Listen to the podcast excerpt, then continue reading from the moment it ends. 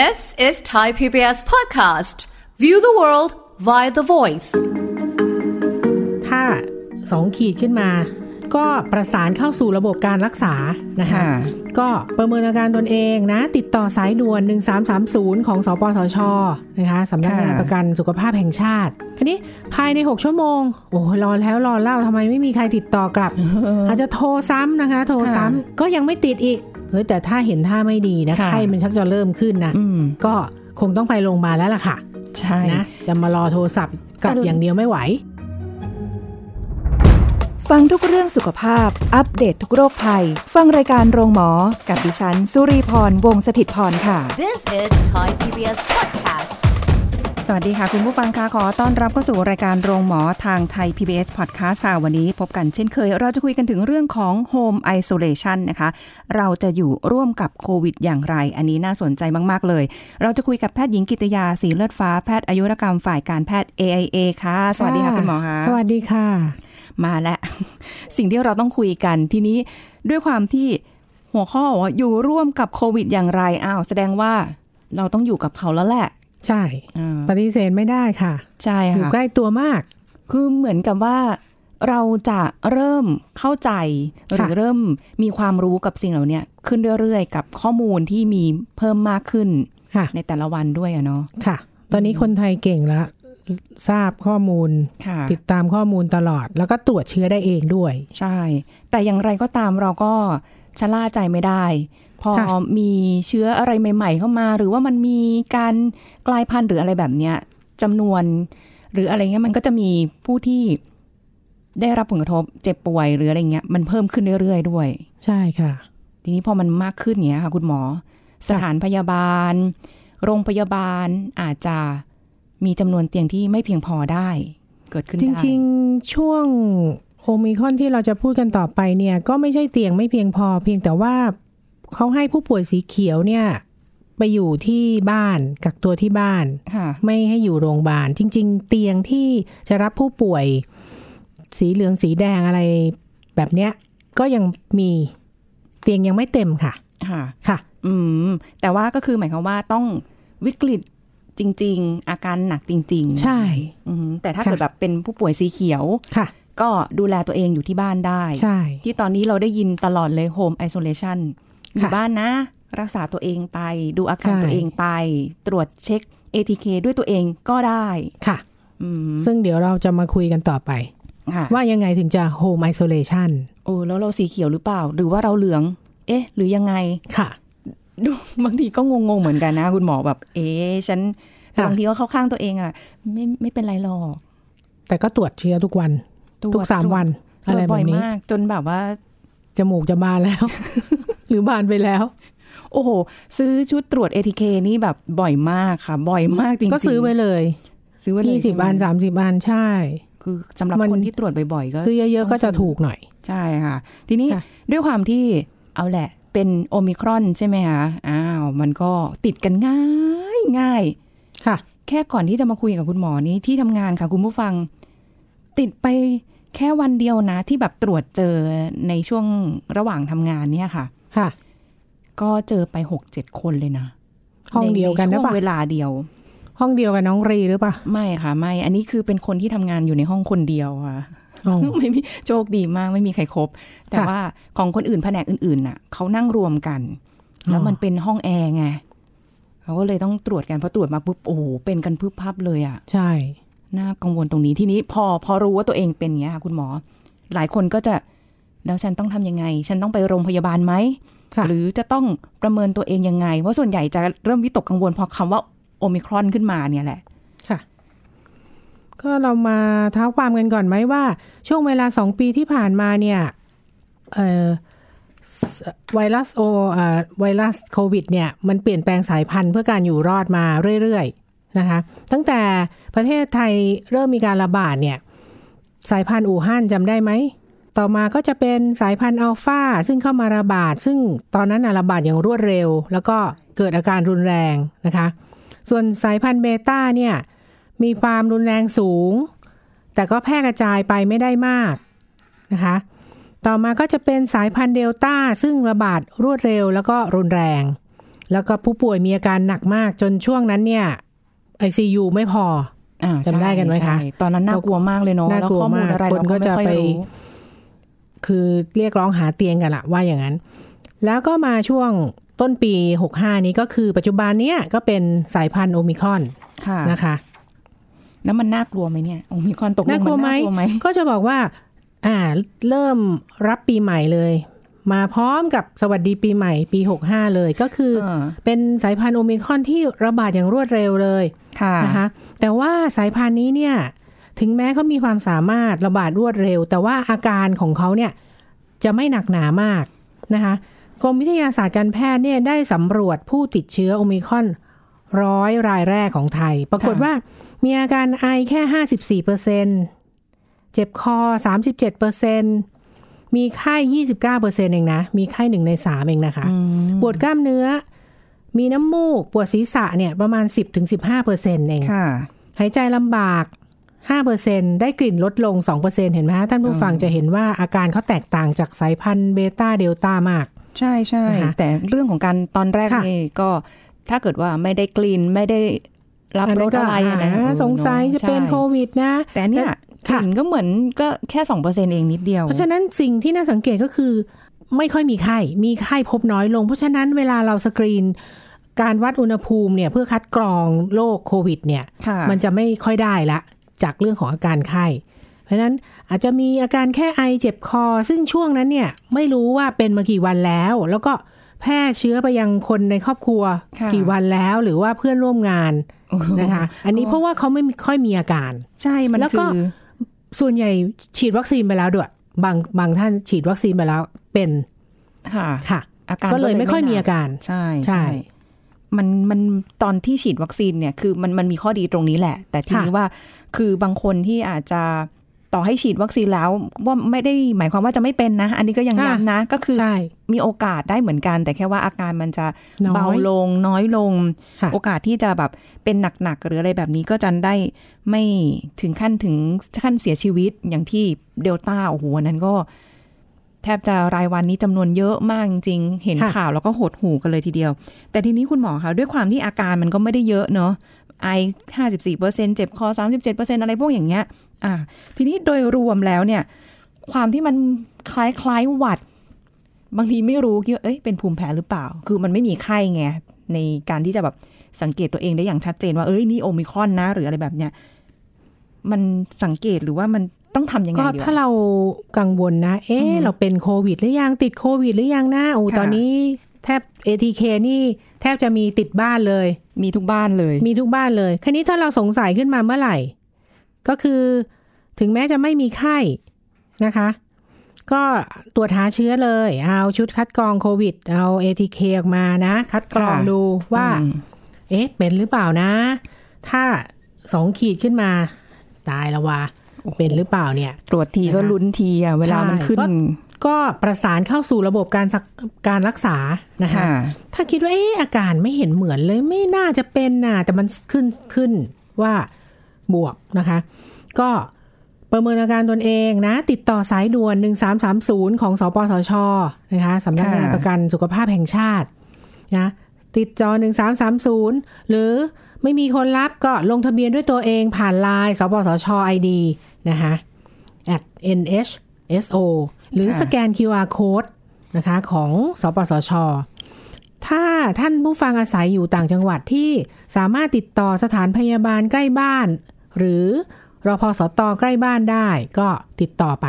ค่ะหากไม่สะดวกก็ยังติดต่อทาง3ช่องทางของสปสช ได้เช่นกันนั้นภายใน6ชั่วโมงนะคะเขามีมาตรฐานไว้อย่างนั้นว่า ภายใน6ชั่วโมงเนี่ยจะมีเจ้าหน้าที่ติดต่อกลับ โดยจะมีการจับคู่กับคลินิกในการรักษาที่บ้านนะคะให้แยกตัวที่บ้านประมาณ 10-14 วัน หากครบแล้วเนี่ยยังมีอาการอยู่อย่างใดอย่างหนึ่ง ก็อาจจะแยกตัวต่อ หรือปรึกษาแพทย์เพื่อให้ได้รับการคำแนะนำที่ถูกต้อง ค่ะทีนี้ภายใน 6 ชั่วโมง โอ้รอแล้วรอเล่าทำไมไม่มีใครติดต่อกลับ อาจจะโทรซ้ำนะคะ โทรซ้ำหนึ่งสามสามศูนย์ได้อีกครั้ง ก็ยังไม่ติดอีกสายก็ไม่ว่าง โทรไม่ติดสายไม่ว่างอืมเขายังบอกว่าไม่ต้องกังวลเหรอฮะเขาจะมีระบบบันทึกเบอร์โทรศัพท์ไว้แล้ว จะมีเจ้าหน้าที่ติดต่อ กลับ เพื่อรับข้อมูลเข้าระบบอืมประชาสัมพันธ์ไว้ว่าอย่างนั้น กังวลนะ แต่เราก็กังวลเอ๊ะนะอยู่ไปอยู่มาจากไม่มีอาการมันชักจะไข้ขึ้นแล้วสิเอ๊ะใช่ไอก็ชักจะมากขึ้นหกชั่วโมงนี่มันก็จะไม่ไหวแล้ว คืออันนั้น มันกังวลด้วยแหละ ค่ะ ไม่กังวลไม่ได้นะ คือเราไม่รู้ว่าแบบเชื้อที่ได้เข้าไปอะ มันมากมันจะน้อยแค่ไหน มันมันจะจะแรทำงให้มากเกิดขึ้นเรื่อยๆหรือเปล่าอะไรแบบนี้ใช่ไหมรีคะบรีบรีบรับโทรศัพท์ให้หน่อยนะ ใช่ คือถ้ามันน้อยจริง ๆ นะอาจจะนอนเอารอไป โทรศัพท์นะ ไม่เกินหกชั่วโมงเฮ้ยแต่ถ้าเห็นท่าไม่ดีนะค่ะไข้มันชักจะเริ่มขึ้นนะอืมก็คงต้องไปโรงพยาบาลแล้วล่ะค่ะ ใช่นะจะมารอโทรศัพท์กลับแต่อย่างเดียวไม่ไหว แต่หลาย ๆ ครั้งเหมือนกันนะคะคุณหมอที่บางทีมีความรู้สึกว่ามันมีอาการมีอาการแบบค่ะเออเจ็บคอนิด ๆ หรือค่ะว่าแบบเอ๊ะฉันมีความรู้สึกตัวรุม ๆ เหมือนเป็นไข้ คือมันไม่ใช่เป็นใช่อาการภูมิแพ้ปกติที่เราเป็นอย่างเงี้ยค่ะมันก็เริ่มกังวล ก็เลยใช้วิธีแบบพาราเซตามอลไปสักเม็ดหนึ่งก่อนค่ะ เอ้ยมันแล้วมันก็หาย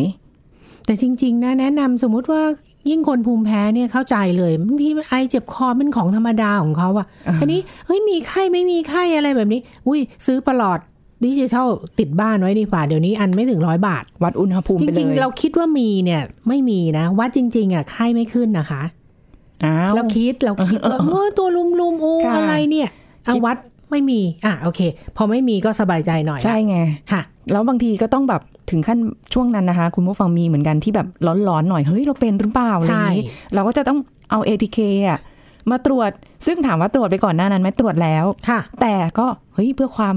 สบายใจ เพราะว่าเราก็ต้องไปทำงาน ใช่เออเราก็ตรวจไปปุ๊บอ่าโอเคไม่ขึ้นอ่าไม่ขึ้นเพก็ระว่สบายใจอีกหน่อยใช่เพราะว่าเพิ่งตรวจไปไม่กี่วันไม่ได้แบบเว้นเป็นอาทิตย์เป็นสัปดาห์อย่างเงี้ยค่ะอาจจะวันวันก่อนมาตรวจวันนี้อีกมันก็ยังไม่ไม่มีก็ยังแบบอะพอโอเค บวกกับกินยาไปแล้ว ไม่มีอาการแล้วค่ะ ก็เลยไม่ใช่หรอกมั้ง สบายใจหน่อย สบายใจไว้ก่อนถ้าน้อยๆ อย่างนั้นก็เอารอโทรศัพท์กลับแล้วกัน อะไรแบบนี้ โทรเขาโทรกลับใช่ไหมคะ แต่ว่าแต่ว่าอันนั้นคือเราตรวจ ATK positive แล้วนะคะสองขีดแล้วนะแล้วถ้าเกิดอ่าอันนั้นถ้าเกิดเป็นคนสงคนละขีดอย่างขึ้นอะมาที่ที่เอ้ยภูมิแพ้เป็นไม่เป็นเป็นไม่เป็นอะไรอย่างนั้นนะอือหือแต่ถ้าสองขีดแล้วโทรเนี่ย โทรแล้วหกชั่วโมงยังไม่มีคนติดต่อกลับจริง ๆ หรืออะไรเนี่ยคงต้องไปพบหมอที่โรงพยาบาลแล้วล่ะ ค่ะค่ะอ่าทีนี้ค่ะว่าจะเดินทางไปอย่างไรก็ต้องระมัดระวังนิดนึง เพราะว่าไม่รู้ว่าใครอยู่ในระยะแพร่เชื้อไหมเพราะว่า อันเนี้ยน่ากังวลเหมือนกันคุณหมอ เพราะว่าที่ทำงานมีพี่อยู่คนหนึ่งตรวจพบเชื้อนี่แหละ แล้วพอไปเช็คกับที่โรงพยาบาลอีกทีหนึ่งนะ คือผลตรวจ ATK เป็นสองขีดแล้วไง เป็นบวกแล้ว ไปเช็คที่โรงพยาบาลเป็นระยะแพร่เชื้อ ซึ่งเราไม่รู้ว่าก่อนหน้านี้อะอยู่ในใช่ที่ทำงานน่ะ ก่อนหน้านั้นเขาแพร่เชื้อไปได้อยู่แล้วสองสามวัน นั่นสิ นี่ก็เลยแบบแพร่ว่าไปแล้ว ก็ค่ะถึงมันถึงบอกว่าติดกันง่ายง่ายๆนี่แหละนะคะค่ะแล้ว เอางี้ถามคุณหมอดีกว่าจำเป็นไหมถ้าเกิดสมมุติว่าเราไปติดเชื้อโอมิครอนแล้วจำเป็นที่จะต้องอยู่โรงพยาบาลไหมค่ะจริงๆแล้วก็บอกว่าโอเมครอนเนี่ยเขาอาการน้อย อาจไม่จำเป็นต้องรักษาเป็นผู้ป่วยในของโรงพยาบาล หรือถ้าดูอาการอาจจะมากขึ้นหน่อยก็ค่ะโรงพยาบาลอาจจะรับไว้แล้วก็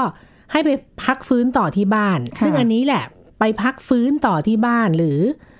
เรียกว่า Home Isolation เนี่ย ก็คือที่เราจะพูดกันวันนี้เนี่ยเป็นการกักตัวที่บ้านนะคะซึ่งค่ะแนวทางของคนที่จะ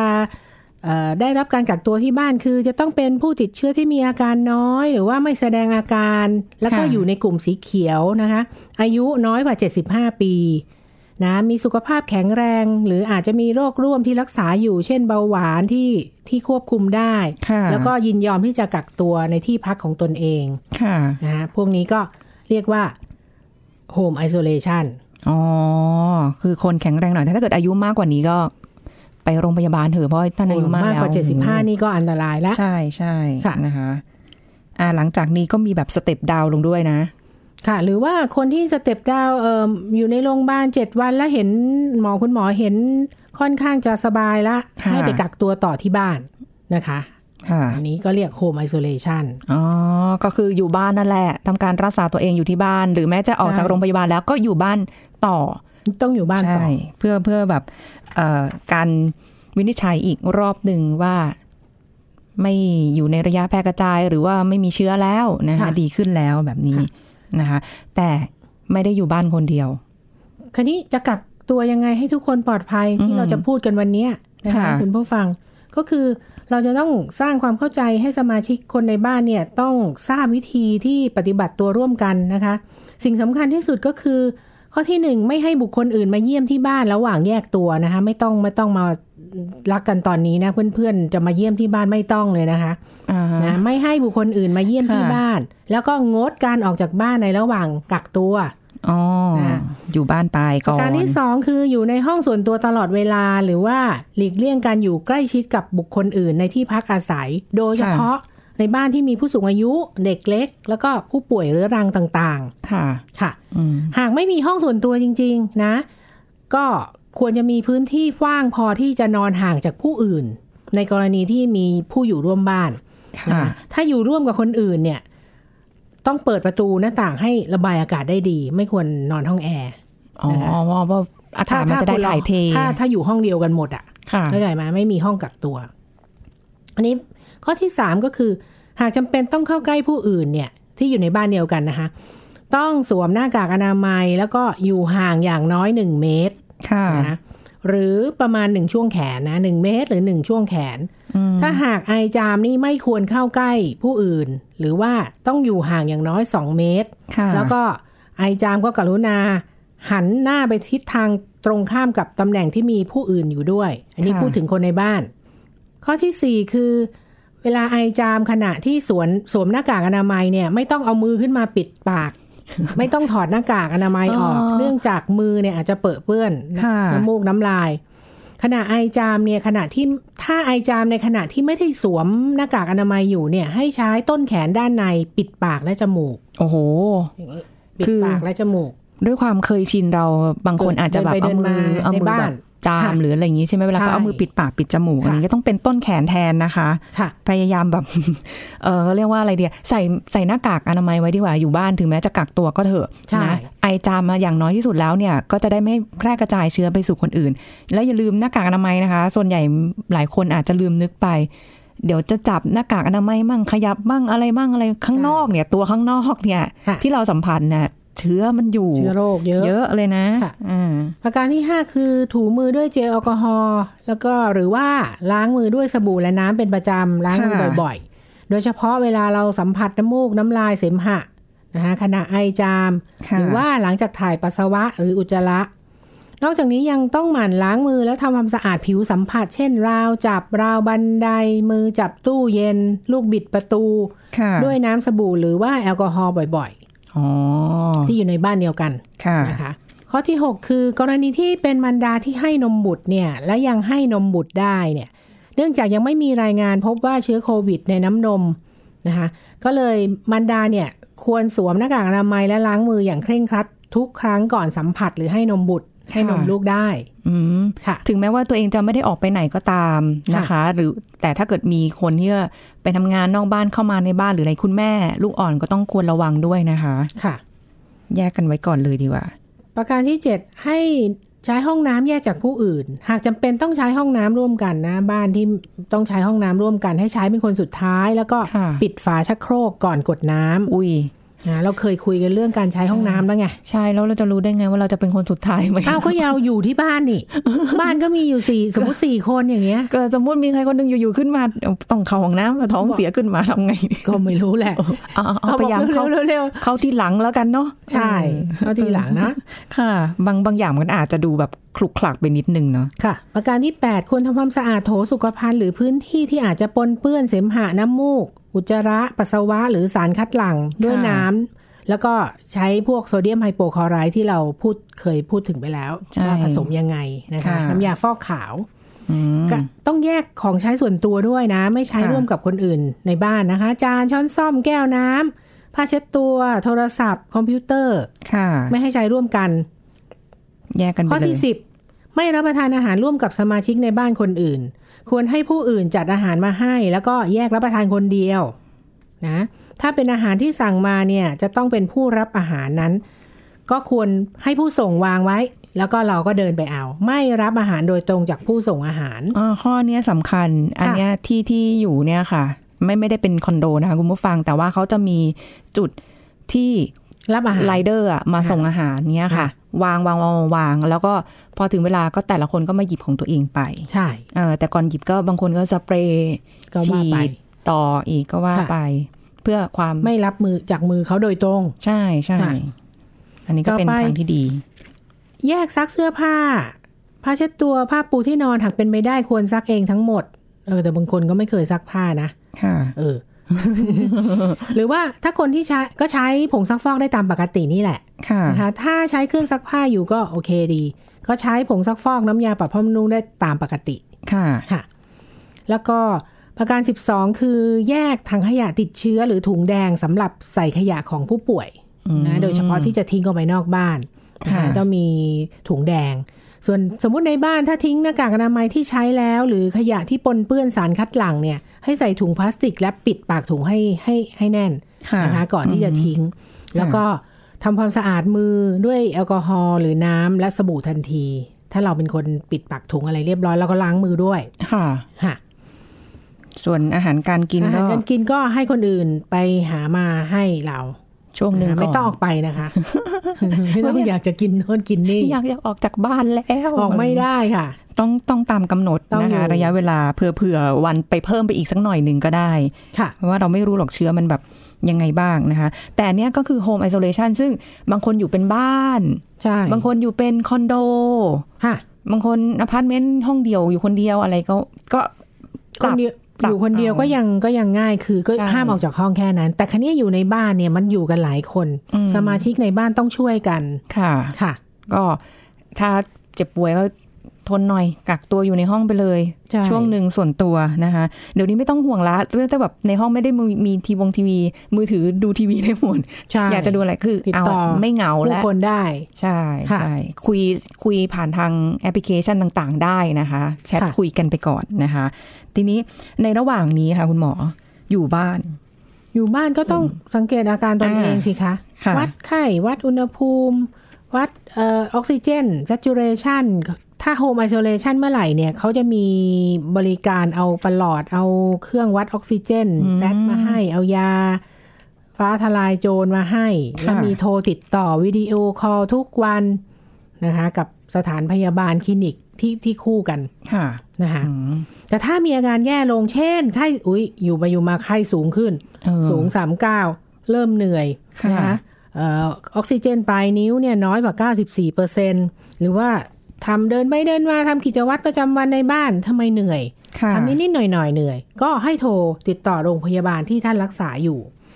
อันนี้ถ้าจะเดินทางไปโรงพยาบาลเนี่ยกรุณาใช้รถส่วนตัวค่ะหรือว่าตามรถพยาบาลมารับนะคะไม่ใช่รถสาธารณะโดยเด็ดขาด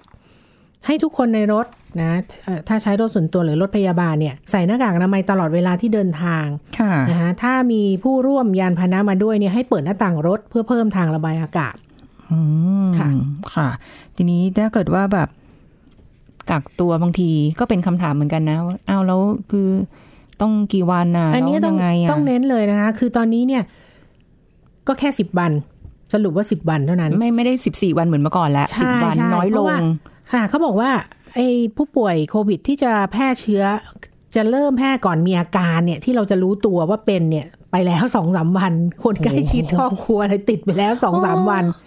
จนถึงสิ้นสุดสัปดาห์แรกของการเจ็บป่วยเจ็ดค่ะใช่ไหมคะเจ็ดบวกสามก็ประมาณสิบสิบวันวันอืมใช่